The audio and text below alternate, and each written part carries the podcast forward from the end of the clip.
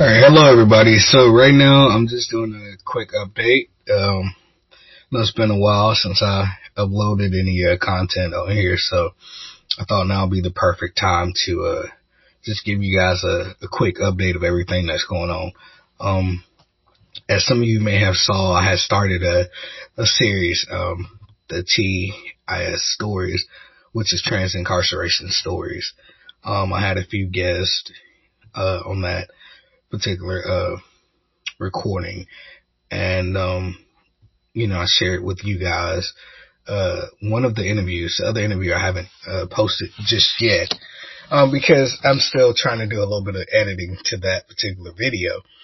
Um, that way, once I do the uh, audio, you guys will be able to hear everything, and everything will be just fine. So, um, with that being said, now I can go ahead and uh, dive into what I want to talk about.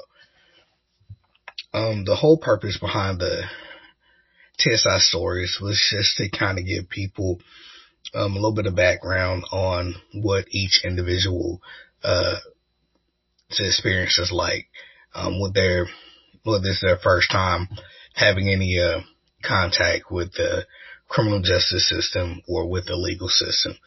Um, and from the interviews that I have done and from my own personal experience, I can tell you that having that contact with the uh, legal justice system hasn't been hasn't been anything good for the black or brown people.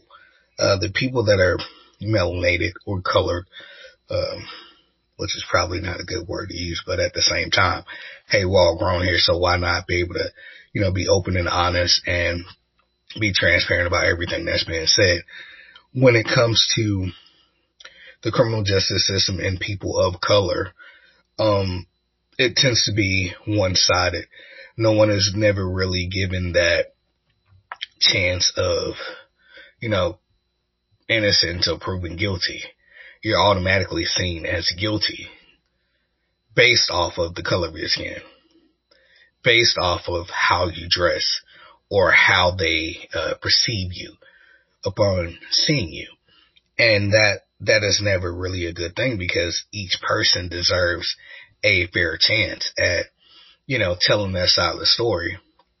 And that was, you know, one of the reasons for the, the TIS because, you know, it's a lot of things that happen on the day to day and a lot of people don't necessarily know exactly what is going on you know, you may see a post on Twitter or Facebook or Instagram or something. But let's get, you know, let's go behind the scenes. So let's talk about what's actually going on. Let's put some facts to this. You know, let's give everybody a clearer picture of what it is they're seeing. And for me, I want people to understand that with everything that's going on, a lot of times we only get a chance to see or hear one side of that story, but it's more than, you know, that particular side that we're seeing or hearing. And I need people to understand in order for you to fully understand everything that's going on in a person's situation, you have to, you have to know all of the, all of the facts. You have to know, you know, like what was going on uh, the circumstances, the, you know, not just the evidence that they want to present to you. Because a lot of times when dealing with the criminal justice system, uh, people are forced into taking pleas, forced into saying they've done something that they have not done. And that sometimes can come out of, you know, threats from the uh, law enforcement officers, or it could also come from a person having sitting, you know, being in an interrogation room or holding cell for hours at a time, you know, cold, freezing, uh, no food, you know, no contact with any other people, just possibly seeing people pass by, just being isolated from everyone. So, you know, a lot of the times those are the things that will ultimately make a person, you know, just go with whatever it is that they want at that time. And when I say whatever it is they want, meaning the uh, arresting officers or the person that is supposed to be investigating. A lot of times there are no investigations done in a lot of cases. And that is one of the things that really needs to change um, as far as the system. People need to be given a fair chance to, you know, tell their side of the story. People actually need to be heard. And a lot of times when people are actually victims and they are forced to either defend themselves or put into one of those situations to where it's, you know, my life versus the attacker and they choose their life, then they become, in the eyes of the law, the person that is wrong. They become the criminal at that point because they didn't walk away or they didn't report it or, or whatever, you know, they want to say at that point in time because that's a, a lot of times that's how they switch things. It's to where you should have reported this. You should have told us this. But the crazy thing is a lot of times when you report these, you know, these attacks or these things that happen, you know, whether it's uh, harassment or if it's, you know, a couple that, you know, has domestic violence issues. A lot of times when you report these things, nothing ever happens.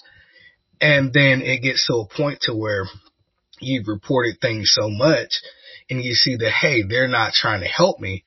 What do I do? And a lot of times it, it's just that, that split moment thinking of, am I going to live? And that, in that moment, no one can definitely say what they would have or would not have done unless they were actually put in that position in that exact time to know because it's so much that's going on. So many different thoughts that are racing through. You got adrenaline pumping. You have it, it it's so much at one time. It, then you have that that thing they like to call that fight or flight. But the thing is, what do you do when you can't run away? Who's going to protect you? That is supposed to be their job. But a lot of the times, that protection just never happens. They're supposed to protect and serve. A lot of times, us as black and brown people, we don't receive that. The LGBTQ community don't receive that same protect and serve that a lot of other groups receive. So that's just something that I just kind of wanted to touch on just a little bit. I'm not going to go too much into it, but that's something that people have to take into account. When you're a part of a group or a certain set of people that don't necessarily get that same respect and treatment as other individuals, who do you turn to? Where do you go when you need help? Where's your support? So this is this is a serious thing. And I think people need to really just kind of think more about it because it's not all one sided. There's always different sides to every story. But if you take the time to listen and understand what's really going on and what's really being said, it will make things a whole lot easier. So for now, that's just what I'm going to leave you with. I want you to think about that. And you may have a range of thoughts. And no matter what the thoughts or, or comments or whatever you may have, you can always post your questions. And I do not have a problem answering any question that you may post. So with that, have a great rest of your day and hopefully I get a little bit of feedback from this one. But thank you so much for your time and be blessed.